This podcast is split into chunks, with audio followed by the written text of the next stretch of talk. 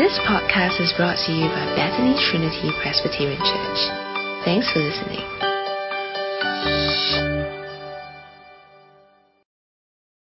Dear Father, as we come before you today, we pray that these important words in uh, Matthew will resonate in our hearts through the Holy Spirit. We pray that you may give us wakefulness, attentiveness, and uh, the great desire to want to listen to what you are saying today. And we pray for all these things in the name of Jesus Christ. Amen.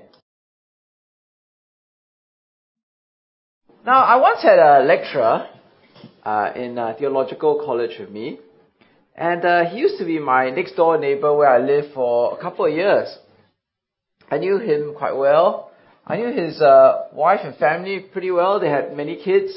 In fact, one of their kids actually ended up working in Singapore uh, many years later. And he came to Singapore and I took them out. We had a really good time. So I was really sad uh, a few years ago to find out that actually his uh, understanding of the Bible had changed. Uh, his uh, convictions about many of the fundamental truths of the Bible had uh, moved from when I remembered him. And not too long ago, I actually realized that he had actually taken to writing to the newspaper to speak up against uh, a lot of things that uh, I believe the Bible was saying. So, okay, I got some slides here. You can, uh, there, there, are a lot of slides today actually, but but so this this is an example of some of the stuff that he was writing to different newspapers in Australia. And as I was reading them, I felt very uh, discouraged and very dismayed that this uh, friend of mine who used to be a lecturer of mine in theological college had uh, changed so much in terms of his understanding of the Bible. And I think that prompts us to ask the question that I think today's passage is asking, which is, uh, whose teaching should we be obeying and whose example should we be following? Right?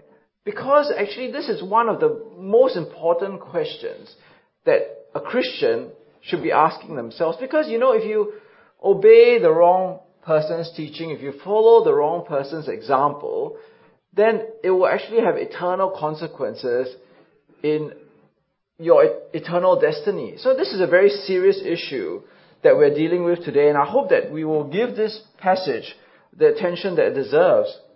So in verse of verse one of today's passage, uh, it says, "Then Jesus said to the crowds and to his disciples. Now, actually, what we see here in chapter 23, verse 1, is a major shift in terms of the audience of the, what Jesus is talking to as we've been following over the last few weeks, right? So, in the past week, we see that uh, Jesus had been interacting and dealing with a lot of conflict. The Pharisees, the chief priests, the Sadducees, they've been coming to Jesus and they've been trying to trap Jesus, to test Jesus, and to trip Jesus up.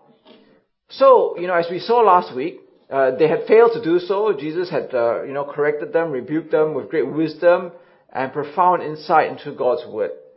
And now it seems as if Jesus turns away from these, I guess, people who are opposed to him and he turns to the crowd and to the disciples and now he starts to teach them about what he sees in their religious teachers. So he says to them in verse 2, the teachers of the law and the Pharisees sit in Moses' seat.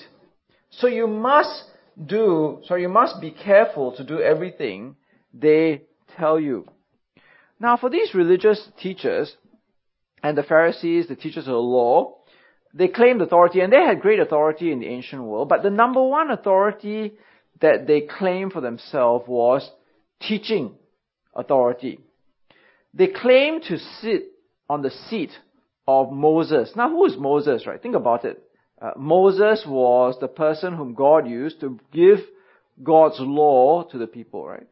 Uh, Moses was the one who mediated God's will to the people. And in fact, when you read the Old Testament, if you basically disagreed with Moses, then you were disagreeing with God. Right? You know, if you oppose Moses, then it was like opposing God because the people who opposed Moses, God destroyed. And what was happening here was the Pharisees, in a sense, claimed to be in the line of Moses, so that they expected you to do everything and to obey everything that they commanded. Now the problem was in verse 3, Jesus then goes on to say, but do not do what they do, for they do not practice what they preach.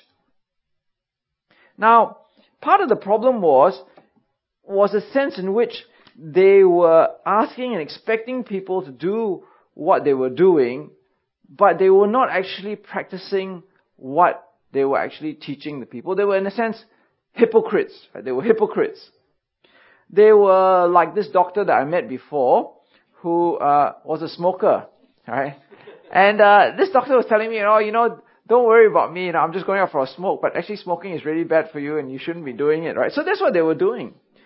But if you actually look at this passage, they were, in very specific sense, hypocrites because as you look in this passage, they were glorifying themselves. They were only interested in their own status seeking. Right? Verse 5, everything they do is done for people to see. They make their phylacteries wide and the tassels of their garments long. They love the place of honor at banquets and the most important seats in the synagogues. They love to be greeted with respect in the marketplaces and to be called rabbi by others. So their main motivation, it seems, right, was glory seeking, status seeking. They wanted to be seen. They wanted people to recognize them. They wanted uh, the the applause of the crowd. Now, if you look up here in the slide, right, uh, next slide, these are uh, what is called the phylacteries. Okay, so if uh, you look in the Old Testament, uh, the Bible actually tells you that you know you're supposed to keep God's word in your heart and on your mind, right? So actually, some of the Jewish people actually take that literally, right? So what they do is they take God's word and they put it in very small, uh, like pieces of paper, and then they put it in these little boxes, which they then strap onto their arm or their forehead. But but but it makes you look very, very holy, right? You know, because you're walking around with God's word on your mind, right? I mean, it's not literally there and it's not happening through osmosis, but, but you know, you, you, you know, when people see you walking around with God's word, like, imagine me walking around like, like this, right? Right? You know, it makes me look very holy, right? And then these are the tassels that, um, that the Bible is talking about. It's like these, you know, if you go to Jerusalem today, they, they wear these prayer shawls or gown, gowns, right? So then you have these little tassels which are attached to it. And, and obviously if you wear these very long tassels, it, it makes you look very holy, right? You know, it's like if, if, if you, if you were to come to church and you were to wear a stole and, you know, a gown and, and all the, the things that come with it, it makes you look like very religious. And that's what exactly they were doing. They wanted to appear very holy, very religious. They wanted to get the best seats and to be called rabbi and recognized as the leader, the religious leader. And Jesus actually says, do not follow them, right, because they are only interested in their own glory, in their own status, uh, for themselves. And I think this is a very important application uh, that we need to apply for ourselves today, right? Because if you look at this passage, it's not just that they were hypocrites, right? The first problem of the hypocrisy that Jesus seems to keep pointing on was their self-glorification. Now, if you look at the marks of Christian leaders today, there are many Christian leaders who, if you were to be honest, seek glory for themselves. They want to be seen. They want to be seen.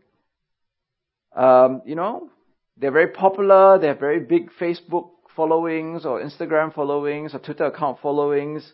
Uh, they're renowned for the size of their churches or how influential they are among politicians, maybe in the West, right? I mean, there are people who seek to have glory that way. So I was reading this book um, just this week. It's quite a well-known book by a very well-known pastor called John Piper. And it's called Brothers, We Are Not Professionals.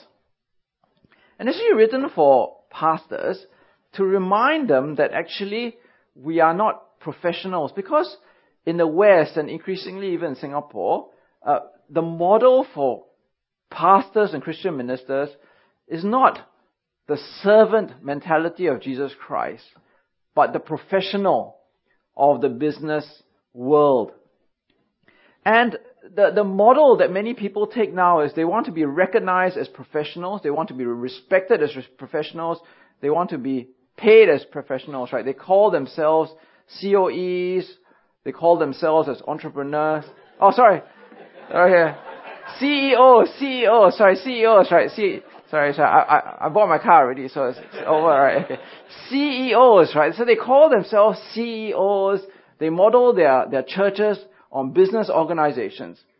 And, and, and they model themselves in terms of the top business leaders of today's world, right? That's the model that they follow, the communication model, the respect model, the leadership model they follow.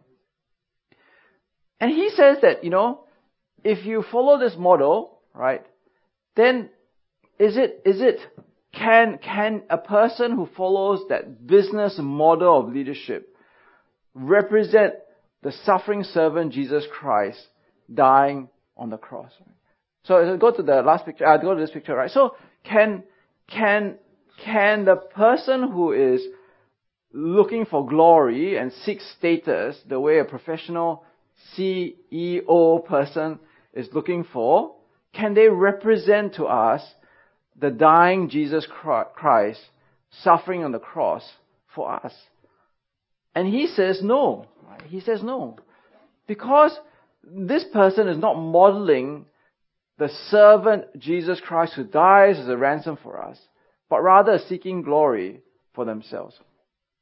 So he was saying, John Piper, that when he was growing up, there was always a sign up in his house saying, so whether you eat or drink or whatever you do, do it all for the glory of God. Right? Right. So the, the, the, the, the, leader, the Christian leader, must be doing things not for his glory, but for the glory of God. And when you think of the Lord's Prayer, right, it's like, Our Father in heaven, hallowed be your name. Not, not, not reverence your name, not reverence our name. So therefore, Jesus is very, very harsh and strong against these Pharisees and teachers of law who seem to be only seeking glory for themselves, who seek status for themselves, but they are not servant minded, they're not serving the people. And that's why he says there that they tie up heavy, cumbersome loads and he put them on people's shoulder but they themselves, they are not willing to lift a finger to move them because they are not serving the people. They're just serving themselves. And in verse 8, sorry, um, sorry, in verse uh, 11 to 12, oh sorry, verse 8, we'll go from verse 8. So in verse 8 he says, But you are not to be called rabbi, for you have one teacher, and you are all brothers, and do not call anyone father, for you have one Father, and He is in heaven. Nor are you to be called instructors, for you have one instructor, Messiah. The greatest among you will be your servant. For those who exalt themselves will be humbled, and those who humble themselves will be exalted.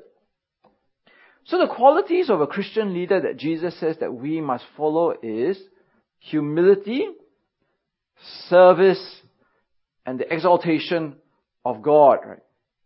Right? Humility, service, and the exaltation of God. And I think it's very true, isn't it? Because if you don't have a leader who is humble, serving, and exalting God, then the problem is that they are not actually representing Jesus to us, and they will be exploiting you, the sheep, for themselves instead of being the shepherd. So again, like John Piper was saying, there's no such thing as a professional taking up the cross, right? There's no professional childlikeness. There's no professional meekness and humility. That is not the model of the secular CEO. So someone uh, once remarked to me when I was in theological college that they were very impressed with our principal. And, uh, and I said, oh, why was that? He said, oh, you know, because we were all leaving the lecture hall one day and uh, someone had left a discarded used tissue paper on the floor. It fell out of their pocket or something. And everybody, all the students were all walking past, right? But the principal, uh, who was lecturing us, that they happened to walk past and he picked up the tissue and he went to the dustbin and threw it away. And so my, my classmate was very impressed. Said, you know, wow, the principal actually picks up uh, garbage, right? You know, yeah, wow, this principal is, is, is, is quite, quite servant-minded. Because unfortunately, and, and this is very sad, and I've seen this before, is that if, if, if I as a pastor am not serving you humbly, and I'm only serving myself my glory, then the temptation for me is to use the congregation and use the sheep for my glory, right? And, and to abuse the sheep for my glory. So, I, I, for my glory, I want a bigger church, right? So then I will then use you to to build a bigger church for me. Uh, physically, maybe we need more finances, so we build a bigger, bigger building. Numerically, so I get all of you to do a lot more evangelism. And so, in a way, I will sacrifice the weaker sheep, right? So you know you're not so rich. So what can you contribute to my glory in terms of giving more money? Well, you're not very important anymore, right?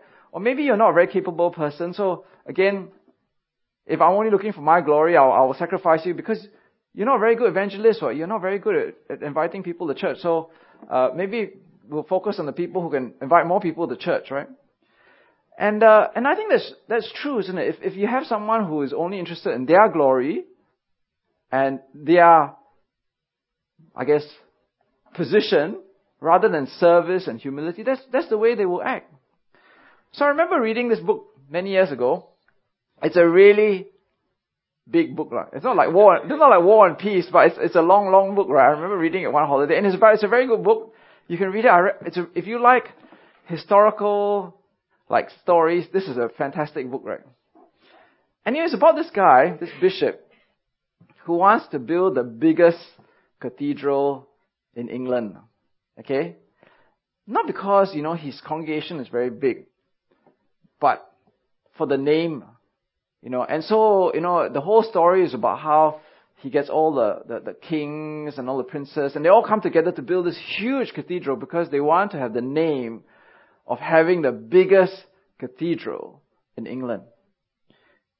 And, and, and that's what Jesus is saying we should not be, right? That's what, that's what Jesus is saying that the leaders should not be. It's not about, it's not about the glory of having the biggest church building. It's about serving people humbly.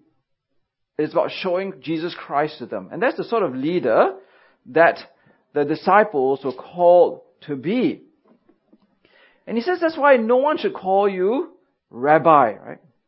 No one should call you teacher. No one should call you master. No one should call you father.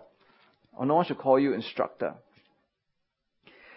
Now, um, putting aside some denominations which actually do call their pastor's father, right? I think this has got a very important lesson for us as Christians, right? Because unfortunately, some pastors actually do claim that authority, that, that rabbinic authority, where they expect you to do everything and to obey everything that they teach you. Uh, I think this might be more prevalent in some of the Chinese congregations, but I think it's also true in, in some in some churches, even in the English speaking denominations. I remember there was this guy who was very uh, I try to share the gospel with occasionally, and he he gets very, very, very angry whenever I share the gospel of Jesus Christ with him, to the point where he actually starts swearing. Right? And part of the problem was because his wife goes to this church in Singapore and always gives uh, a lot of money to the church. Lah which he feels is his money. Right? And his refrain to me over and over again is, she never listens to me, you know. She only listens to everything the pastor tells her. And I think that to a certain degree, I understand where he's coming from, right? Where at the end of the day, people see the pastor as like God's instrument for, for, for teaching you God's will in your life. But actually, Jesus says that the, the, the, the pastor teacher, he is not to be called the rabbi, the master, or the instructor, or the teacher, or the father. Because when you look at this passage, only Jesus Christ is our instructor. Only God is our father. So in a sense, only God's word has authority over us. Therefore, it doesn't matter whether your name is Martin Luther or John Calvin or Jonathan Edwards, right? You are still a brother and sister, you know, uh, in, in Christ, and, and, and we all sit under the authority of God's word. And if we look at God's word and we say, actually, this can be one way of reading it, which is logical, reasonable, and faithful, then we should be saying, yeah, okay, fine, you know, maybe John Calvin might be wrong, right? Maybe Don Carson might be wrong. It's not as if everything they say is inerrant and completely without fault. So I think that it's very important for you to understand that because if we go on a Bible study, right, and if you go to my Bible study, you, you do notice that people do disagree with me, right? And, and you know, the, the temptation is for me to get irritated, right? Hey, I'm the pastor, no? I read all these commentaries and you're disagreeing with me, right? But, but the reality is, I, I still can learn from the Bible from you, right? Because when you look at the Bible and, and you, and you see it this way, and maybe I have not read it and understood it the same way. And I think that it's, it's wrong for us to feel that somebody has this position, therefore, because they have this office, right, that means everything they say must always be perfect. Because at the end of the day, all they're trying to do is to explain God's word to us, and it's God's word that has authority over us in the end. And I think uh, there was once, uh, I'll tell you this funny story, right? Where there was this uh, MTS guy that I knew who was leading Bible study. And he was telling me how he was leading this group of Bible study and they were all slightly a bit older than him. Lah.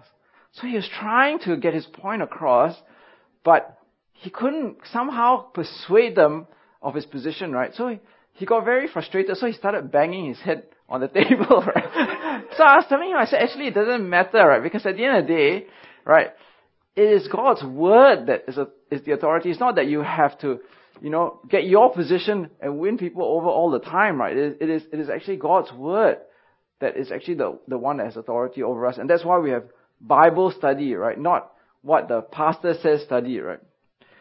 Okay, so the passage then goes on in verse 13 to uh, verse 31.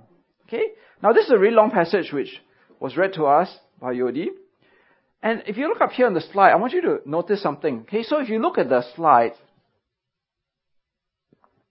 and you look at the text, you'll notice actually there is uh, what is technically called a chiastic structure, but we don't want to use that so we, we, we use the word hamburger structure, right? Okay, so we use the word hamburger structure. Anyway, but basically, you'll notice that he criticizes them for being hypocrites, particularly, specifically, in the beginning and the end. And in the middle part, he criticizes them for being blind guides. Now, if you look at your text, you, you'll see that's the case. Lah. Okay, you can come and talk to me later, but that's what the context, and that's what the content of what he's saying and criticizing them about.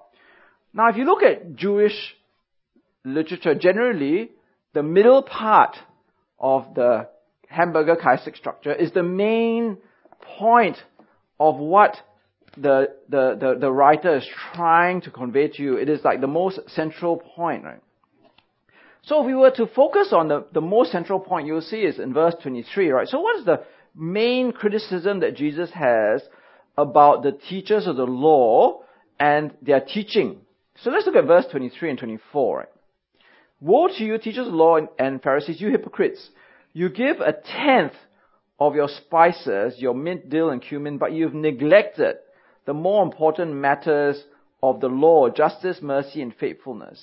You've practiced the latter without, ne- without neglecting, you should have practiced the latter without neglecting the former. You blind guides, you strain out the net and swallow a camel.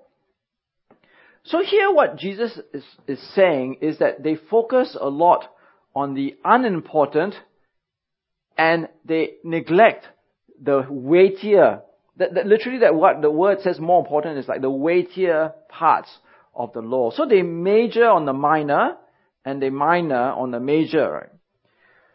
And what they do is they're so they are so focused on the external that, you know, they'll go to their garden, if you have a garden, and every tenth fruit, right, they will pluck and make sure they give to God because they want to keep the external law. But for the more weighty things like the heart, the inside, right, justice, mercy, faithfulness, they are neglecting. They don't even focus. They don't even look at these things, right? And that's why Jesus calls them blind guides. Now in chapter 15, in the next slide, Jesus calls them blind guides for the very same reason, right? Then some Pharisees and teachers of the law came to Jesus from Jerusalem and asked, Why do your disciples break the tradition of the elders? They don't wash their hands before they eat. Jesus called the crowd to him and said, Listen and understand. What goes into a man's mouth does not make him unclean. But what comes out of his mouth, that's what makes him unclean. Then the disciples came to him and asked, Do you know that the Pharisees were offended when they heard this? He replied, Every plant that my heavenly Father has not planted will be pulled up by the roots. Leave them, they are blind guides. If a blind man leads a blind man, both will fall into a pit. So then Jesus goes on to say, right, you know, explain the parable to us, and Jesus says, you know, the things that come out of the mouth come from the heart, and that's what makes a person unclean. Evil thoughts, murder, adultery, sexual immorality, theft, false testimony, slander. And so what Jesus is saying here in verse 23, 24, in chapter 23 is exactly the same, right?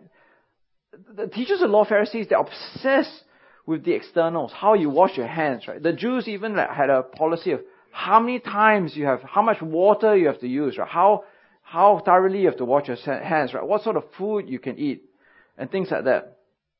But when it came to the internal, they were neglecting it. And that's why these people who were so obsessed about the externals of the law could plot to kill Jesus on the inside. It's the same thing in verse 25 and 26 because Jesus says, You clean the outside of the cup and the dish, but inside you are full of greed and self indulgence, blind Pharisees, right? Now, the Pharisees were very obsessed with Sabbath keeping, food laws, cleanliness rules, washing hands, tithing. But they neglected the inside.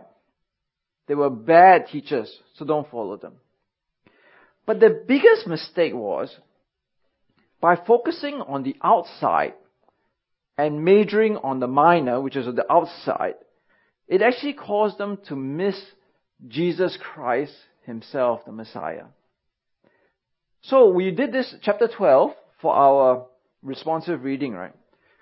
It was because of the Sabbath rules, right, that the Pharisees wanted to plot to kill Jesus. That's, that's how blind they are to the more important things in focusing on the minor things. Can you imagine you are the religious teacher, right?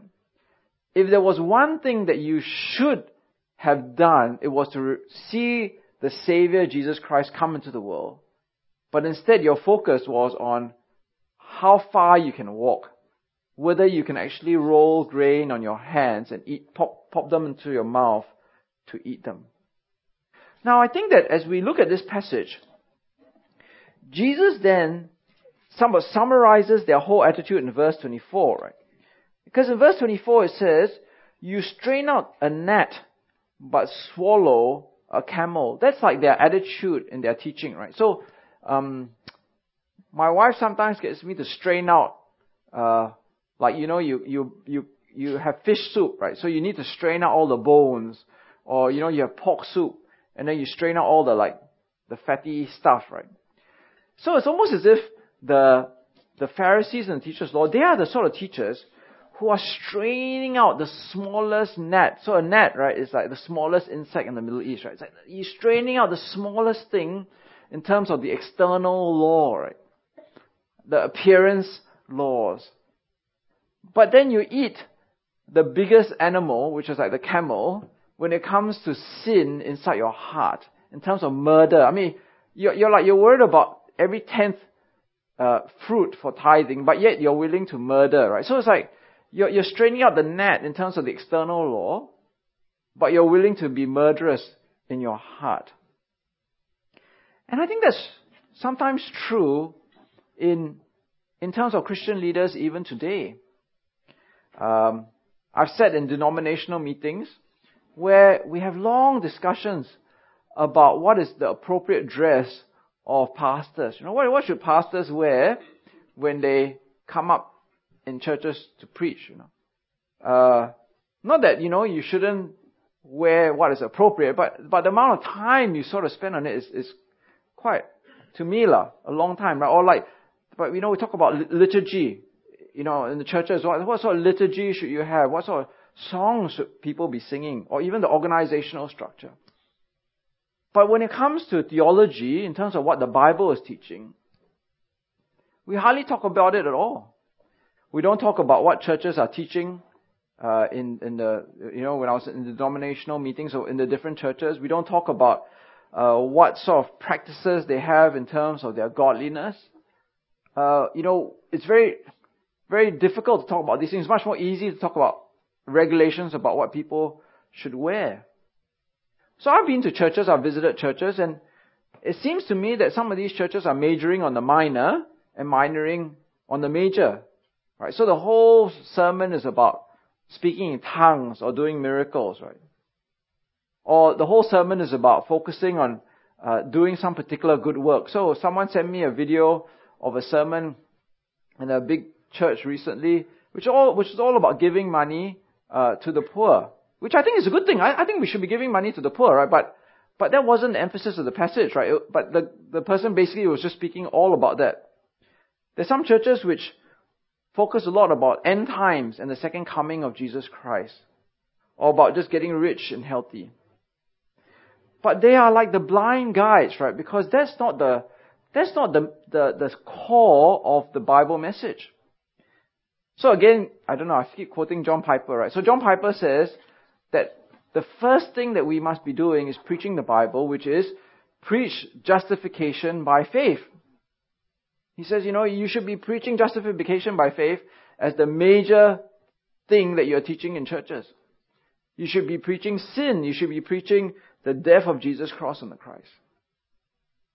I mean, I think it's important, yeah, give money to the poor, but if you're not preaching justification by faith and you're just preaching giving money to the poor, then people think that the only way to be safe is just give money to the poor, right? So in verse 37, Jesus then laments about Jerusalem itself, right? It says, Jerusalem, Jerusalem, you who kill the prophets and stone those sent to you. How often I've longed to gather your children together as a hen gathers her chicks under her wings, but you were not willing. Look, your house is left to you desolate. For I tell you that you will not see me again until you say, Blessed is he who comes in the name of the Lord. Now, I think here Jesus actually shows his genuine love and compassion for the people of Jerusalem, right? He says, Jerusalem, Jerusalem. It's like when David heard that his son Absalom was killed in battle, you know, it's like, Absalom, Absalom. And he says, look, you know, he has come to his people, the people of Jerusalem, like a, a mother, like a hen gathering her chicks, right? So, if you look at this picture, right, it's like the, the hen is protecting and gathering her chicks under her wings, right? You know, it's, like, it's a very protective, nurturing uh, attitude, right? But the sad thing is, Jesus comes to his people with the attitude of nurturing and protecting her. But his people are not willing. His people are just like the Pharisees and the teachers of law. They, instead of coming to the mother hen, they want to kill the mother hen. They want to kill Jesus, right? And that's why it says, Jesus says that your house is left to you desolate, right? So it's like, uh, it's like a, a picture of a house where it's fall to, to ruin, right? Because it's desolate because God has left the house. God's blessing has left the house of Jerusalem. And the last verse is a very tragic verse because Jesus says that he will not come again to his people until he comes again, right? Where, where people say, Blessed is he who comes in the name of the Lord. That's when, when Jesus comes again the second coming in judgment. So there will be no second chances for Jerusalem anymore.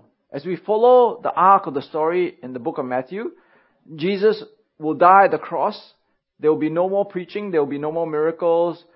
The, the, the chance for repentance and faith in Jesus has passed for the people of Jerusalem.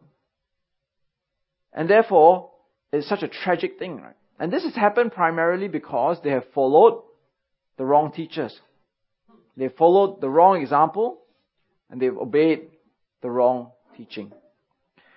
So in conclusion, I hope that as we have looked at today's passage, it's so important for us to listen to the words of Jesus as he warns his own people that to follow the wrong teaching, to obey the wrong example, and to follow the wrong teachers actually is tragic, right? Because they will lead you to your own destruction. They will lead you to their destruction because they are blind. They will lead you to fall into the pit. Now, when I was in uh, theological college, uh, there was a guy named Roy Clements.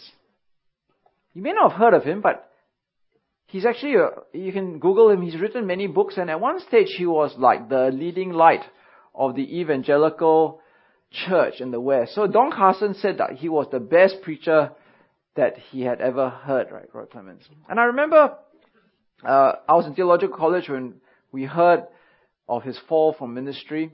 I had some classmates of mine. They were very shaken. I think they had a crisis of faith, right? And when I think of Roy Clements, part of the problem was that he was apparently at the end of his ministry quite an itinerant preacher. So that means itinerant preacher means that he doesn't really stay in one church. He moves around a lot, right? So someone once actually commented that, you know, part of the problem was being an itinerant preacher. Nobody really knows your life. Nobody can see your example? And that's one of the problems with itinerant teachers. They, you know, they come, they teach, and you're very impressed, but you don't really know what they are really like as a person. And that's what happened to Roy in, in, in his later ministry. He was moving around a lot. He was accountable to nobody. And then what happened was he left his wife to and his children to to have a homosexual relationship with with some other person, right? And and I think part of the problem is when you put up someone like Roy Clements up on a pedestal, and you think, you know, we must obey everything he says and listen to everything he teaches, and he is like the rabbi, father, master, instructor, teacher to us, then when he falls, your faith also falls with it. I think Jesus makes a very good point here that we are all brothers and sisters in Christ. Right? We are all one family. There is only one master teacher. There's only one rabbi, and that's Jesus Christ and the Word of God. So we should never put someone up in that sort of pedestal and put our faith and tie it with them, right? Because at the end of the day, uh, we should only be obeying and, and following everything that God's Word, the Bible teaches, and not a single person. Okay, let's go to God in prayer. Dear Father, as we come before you today, we pray that you may teach us through your word of how the Pharisees and the teachers of law uh, were not to be obeyed in terms of their example because they lived only for their own glory and their own status. And we realize the danger for ourselves as well if we follow teachers who are only living for their glory and their status. That they cannot exhibit Christ likeness to us. They cannot model the sacrificial, suffering, ransom death of Jesus on the cross for us and that in the end they will only use and abuse the sheep rather than shepherd them. Dear Father, we also uh, see in today's passage how Jesus speaks about the Pharisees and how they strain out the net of external regulation and laws, but they swallow the camel in terms of their own inward godliness, cleanliness, and faithfulness. That they were so strict in following the food laws, but yet they ignored things like justice, mercy, and faithfulness. So, dear Father, we pray for ourselves too. Uh, that as we listen to our teachers, as we read your word, we will not major on the minor and minor on the major, but rather major on the major, that we will always come back to your word, to justification by faith, to the ransom death of Jesus on the cross, to the payment and forgiveness of sins, to repentance of our behavior. And dear Father, we pray that in the end, uh, we will come to Jesus, who loves us uh, like a, a mother hen sheltering and protecting her chicks. And we pray for all these things in the name of Jesus Christ. Amen. Thanks for listening to this podcast brought to you by Bethany Trinity Presbyterian Church. For more information, visit us online at busypc.sg.